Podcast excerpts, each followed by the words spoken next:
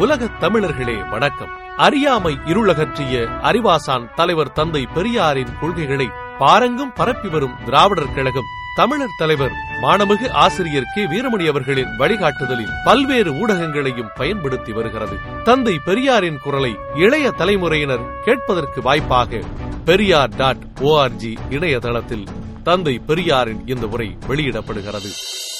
சமத்துவம் சுயமரியாதை ஆகியவற்றின் அடிப்படையில் மனிதநேய வாழ்வியலுக்கு வழிகாட்டிய தலைவர் தந்தை பெரியார் அவர்கள் நிகழ்த்திய பண்பாட்டு புரட்சிகளுள் தலையாயது சுயமரியாதை திருமணம். ஆண் உயர்வு பெண் அடிமை என்ற வேதநிலையற்ற சுயமரியாதை திருமணம் ஏற்கும் வாழ்வினையர்களுக்கு தந்தை பெரியாரின் வாழ்த்துரை. தந்தை பெரியார் அவர்கள் சுயமரியாதை திருமணம் பற்றி அறிவுரையாற்றுகிறார்கள். தாய்மார்களே தோழர்களே மணமக்களே திருமணம் என்பது வயது வந்த ஒரு ஆணும் ஒரு பெண்ணும் வாழ்க்கையில் பிரவேசிப்பதற்காக தங்களுக்குள் செய்து கொள்ளும் ஒப்பந்த வினையே ஆகும். இந்த திருமண வினைகள் நம் நாட்டில் பலவிதமாக செய்யப்பட்டு வருகின்றன. அத்தனை விதங்களுக்கும் ஆதாரமோ அவசியமோ என்ன என்பதற்கு யாராலும் காரணம் சொல்ல முடியவில்லை. ஏதோ பழக்கம் வழக்கம் என்று சொல்லிக்கொண்டு தங்கள் ஜாதி மத கௌரவங்களையும் நினைத்துக் கொண்டு என்னென்னமோ செய்து வருகிறார்கள். உலகில் மக்கள் வாழ்க்கையில் ஒவ்வொரு துறையிலும் மாற்றம் ஏற்பட்டு வருவது போல் இத்திருமணம் என்கின்ற முறையிலும் கால தேச வர்த்தமானத்தை உத்தேசித்து இன்று பல மாற்றங்கள் ஏற்பட்டு வருகின்றன. இது மாதிரி திருமணங்களில் மற்றும் தமிழர் வாழ்க்கை நடப்புகளில் பழந்தமிழர் கொள்கை என்பது பற்றியும் நமது முன்னோர்கள் பழக்க வழக்கம் என்பது பற்றியும் பேசுவது நமது முற்போக்குக்கும் வளர்ச்சிக்கும் தடையாய் முடியும்.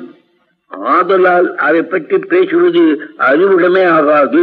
பழந்தமிழன் யார் அவன் கொள்கை என்ன அதற்கு ஆதாரம் என்ன அது எப்போதையது அதற்கு இன்று அவசியம் என்ன என்பது போன்ற கேள்விகளுக்கு பதில் சொல்ல இன்று யார் இருக்கிறார்கள்? பழந்தமிழன் யாரா இருந்தாலும் நமக்கென்ன? அவனால் உங்களுக்குத்தான் என்ன? காரியமாகும். அவன் கொள்கையோ மதமோ கடவுளோ நடப்போ சக்தியோ எதுவா இருந்தால்தான் இங்கு இன்று நமக்கு என்ன லாபம்? அவை எந்த விதத்தில் நமக்கு பயன்படுகிறது? இன்று நடைபெறுவது வாழ்க்கை துணை ஒப்பந்தம். ஆனால் பழைய வைதீக முறைப்படி இதை கன்னிகாதானம் தடாமுகூர்த்தம் விவாகம் என்பதாக குறிப்பிடுவார்கள். அந்த பெயர்களுக்கும் இன்று நடைபெறுகிற காரியங்களுக்கும் என்ன சம்பந்தம்? தமிழர்களுக்கு அக்கொள்கைகளும் செய்கைகளும் சம்பந்தப்பட்டதா? அச்சொற்கள் தமிழல்லாத மொழி சொற்கள்.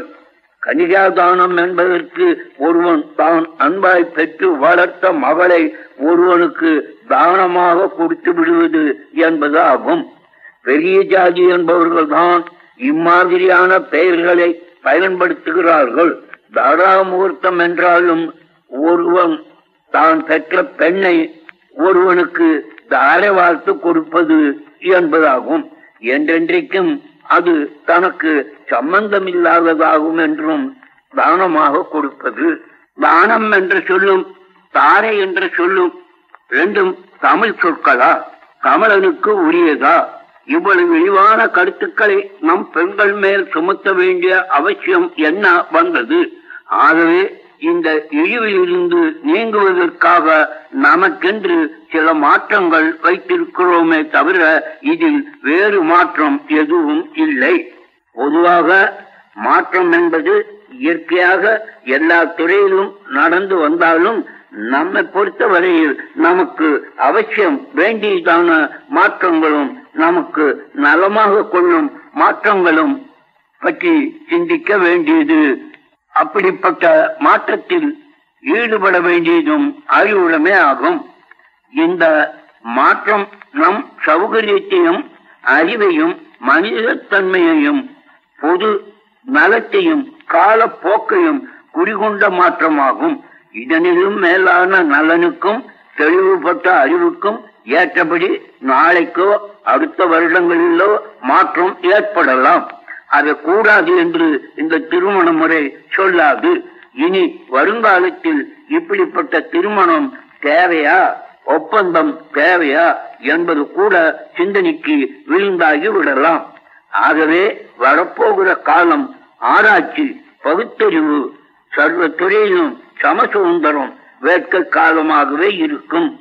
ஆதலால் இதை இந்த மூட நம்பிக்கை பகுத்தறிவு சிறிதுமாயிருக்கிற காலத்தில் கட்டுப்படுத்துவது சரிப்படாது. சடங்குகள் ஏற்படுத்திய நோக்கமெல்லாம் அவற்றால் ஜாதியை மதத்தை மூட நம்பிக்கையை பெண் அடிமையை நிலைநாட்டவே அன்றி வேறல்ல. எதற்காக சடங்குகளை செய்ய வேண்டும்? அதனால் என்ன பயன் என்று கேட்டால் இது எங்கள் ஜாதி மத வழக்கம் என்றுதான் சொல்லுவார்கள். பொதுவாக ஜாதி முறையை பாதுகாக்கவே ஒவ்வொரு ஜாதிக்கும் ஒவ்வொரு விதமான சடங்குகள் என்பதாக ஆக்கி நம்மை பிரித்து வைத்து இந்த சடங்கு முறைகள் ஏற்படுத்தி வைத்திருக்கிறார்கள். பெண்களை நிரந்தர அடிமையாக்குவதற்கே தாலி என்ற சின்னம் உபயோகப்படுத்தப்பட்டு வருகிறது. வெள்ளைக்கார பெண்கள் கழுத்தில் தாலி இல்லை. ஆப்கானிஸ்தானும் முஸ்லிம் பெண்கள் அம்மாதிரி கட்டிக்கொள்வதில்லை. இப்போது பலர் ஜாதகம் பார்ப்பதில்லை முகூர்த்த நாள் நேரம் பார்ப்பதில்லை இப்போது பலர் ஜாதி கூட பார்ப்பதில்லை இப்படியாக படிப்படியாக நம் நாட்டில் மூட நம்பிக்கைகள் ஒழிந்து வருகின்றன. இன்னமும் பக்குவமான பகுத்தறிவுவாதியாக எல்லா மக்களும் முன்வர வேண்டும். ராகு காலம் ஜாதகம் ஐதீகம் சடங்கு சகுனம் முதலிய இவையெல்லாம் பெருத்த மூட நம்பிக்கை பொறுத்ததே ஆகும் முகூர்த்தம் பார்ப்பதும் அஸ்திவாரமே இல்லாமல் ஆகாயத்தில் கட்டியிருக்கிற கோட்டைக்கு வாயுப்படி கிழக்கா மேற்கலா என்று அடித்துக் கொள்ளுவது போன்றது. பெண்கள் சமுதாயத்தில் சரிபகுதி எண்ணிக்கை கொண்டவர்கள் ரெண்டொரு உறுப்பில் மாற்றம் அல்லாமல் மற்றபடி பெண்கள் மனித சமுதாயத்தில் ஆண்களுக்கு முழு உறுப்பு உரிமை கொண்டவர்கள். அவர்கள் அப்படிப்பட்ட மனித ஜீவன்களை மனித சமுதாயத்தில் இருந்து வேறாக்கி கடைசியாக ஒரு நடமாடும் பொம்மையாக்கி பயனற்ற ஜீவன்களாக மாத்திரமல்லாமல் அதை பெற்றோருக்கும் சமுதாயத்துக்கும் ஒரு தொல்லையான பண்டமாக ஆக்கிக் கொண்டு அவர்களது வாழ்வில் அவர்களை அவர்களுக்கும் மக்களுக்கும் பயன்படாமலும் செய்து கொண்டு அவர்களை காப்பாற்றவும் திருப்திப்படுத்தவும் அலங்காரப்படுத்தி திருப்தியும் பெருமையும் அடைய செய்ய வேண்டியதான ஒரு அக்கறையினை பொருளாகவே ஆக்கி வருகிறோம். நம் பெண்கள் உலகம் பெரிதும் மாற்றமடைய வேண்டும். மனிதனுக்கு இங்கு படித்த பெண் படிக்காத பெண் எல்லோரும் பொம்மைகளாகவே இருக்கிறார்கள். தங்களை சிங்காரித்துக் கொள்வதில் கவலையாகவே இருக்கிறார்கள். அவர்கள் பெற்றோர்களும் கணவன்மார்களும் அவர்கள் அழகிய பொம்மை தன்மையை கண்டேதான் திருப்தி அடைகிறார்கள். அவர்கள் நல்ல பெண்களாக ஆக்க விலை உயர்ந்த நகையையும் துணியையும் கொடுத்து அழகிய சிங்காரிப்பது ஆக்கிவிட்டார்கள். ஆண்கள் பார்க்கும் எல்லா வேலைகளையும் ஆண்கள் செய்யும் எல்லா தொண்டுகளையும் பெண்கள் பார்க்க செய்ய முடியும் என்பேன். பெண்களை படிக்க வைப்பதும் நன்றாக உலக அறிவு உள்ளவர்களாக ஆக்க வைப்பதும் முக்கிய கடமையாகும். இப்போது பெண்கள் படித்து கலெக்டர் ஜட்ஜி மந்திரிகளாக வேலை பார்க்கிறார்கள். இன்றைய நமது நாட்டு பிரதம மந்திரியும் ஒரு பெண் இந்திரா காந்தி ஆவார்கள். ஆகவே பெண்களுக்கும் சம உரிமை கொடுத்தால் ஆண்களை விட நன்றாக வேலை செய்வார்கள். நான்கு ஆண்களும் ஒரு பெண்ணும் ஒரு குடும்பத்தில் இருந்தால் முதலில் அந்த பெண்ணைத்தான் படிக்க வைக்க வேண்டும். வாழ்க்கையின் இன்ப துன்பங்களிலும் போக போக்கியங்களிலும் இருவருக்கும் சம உரிமை அளிக்கும் மாறுதல் அவசியமா இல்லையா என்பதை நீங்கள் யோசித்து பாருங்கள். இதில் உங்கள் மனைவிமார்களை நினைத்துக் கொண்டு யோசிக்காதீர்கள். உங்களுடைய செல்ல பெண்களையும் அன்பு சகோதரிகளையும் மனதில் கொண்டு யோசித்து பாருங்கள். உங்கள் தாய்மார்கள் சுதந்திரவாதிகளாய் இருந்திருந்தால் நீங்கள் எப்படி இருந்திருப்பீர்கள் என்பதை நீங்களே யோசித்து பாருங்கள். நான் கூறுவேன் பெண்கள் திருமணத்தை பற்றி பெற்றோர்களுக்கு கவலை இருக்கக்கூடாது. அதை அவர்களுக்கே விட்டுவிட வேண்டும். நான் கடைசியாய் கூறுவது மணமக்கள் கண்ணை மூடிக்கொண்டு பல பிள்ளைகளை பெற்றுக் கொள்ளக்கூடாது. அவசரப்படாமல் ஐந்து வருஷத்துக்கு பிறகு ஒன்று ரெண்டு பிள்ளை பெற்றுக் கொள்வது நல்லது. மனிதன் நல்ல முறையில் வாழ்வதற்கு மற்றவர்களுக்கு பயன்படுவதற்கு மூட நம்பிக்கை கடவுள்களையும் அதன் கதைகளையும் சொல்வதை விட்டு நல்ல பண்புகளை எடுத்து சொல்வது ஒழுக்கங்களை போதிப்பது என்பதாக இருக்குமானால் மனித சமுதாயம் எவ்வளவோ முன்னேற்றம் அடைந்து நல்வாழ்வு வாழ முடியும். அதுதான் பொதுநல தொண்டாகும். ஆகவே நான் புகழ் என்றும் நிலைக்கவாகிலும் பிறருக்கு தொண்டு செய்யுங்கள்.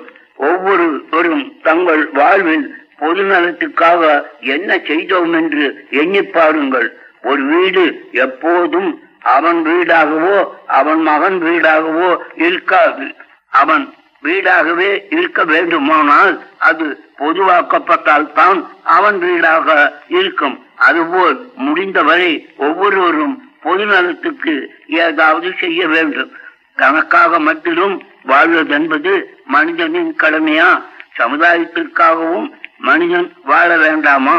சமுதாயத்திற்காக பணிபுரிய வேண்டும். வரவுக்குள் செலவு செய்ய உங்கள் வாழ்க்கையை அமைத்துக் கொண்டு எதிர்காலத்துக்கும் சேமித்து வைக்கும் பழக்கம் வேண்டும். ஒழுக்கத்தோடு வாழ்கிறேன் என்று சொல்லிக்கொண்டு உங்கள் வீட்டு கதவை மூடிக்கொண்டு வாழாதீர்கள் முக்கியமாக கணவனும் மனைவியும் தங்கள் முதல் லட்சியமாக கொள்ள வேண்டியது வரவுக்கு மேல் செலவு செய்யாததுதான். வரவுக்கு மேல் செலவு செய்வது விபச்சாரத்தனம் போன்றதாகும். இப்படியெல்லாம் ஆண்கள் பெண்களின் மூட நம்பிக்கையை போக்கி பக்குவப்படுத்த வேண்டும் என்று கூறி முடித்துக் கொள்கிறேன். வணக்கம்.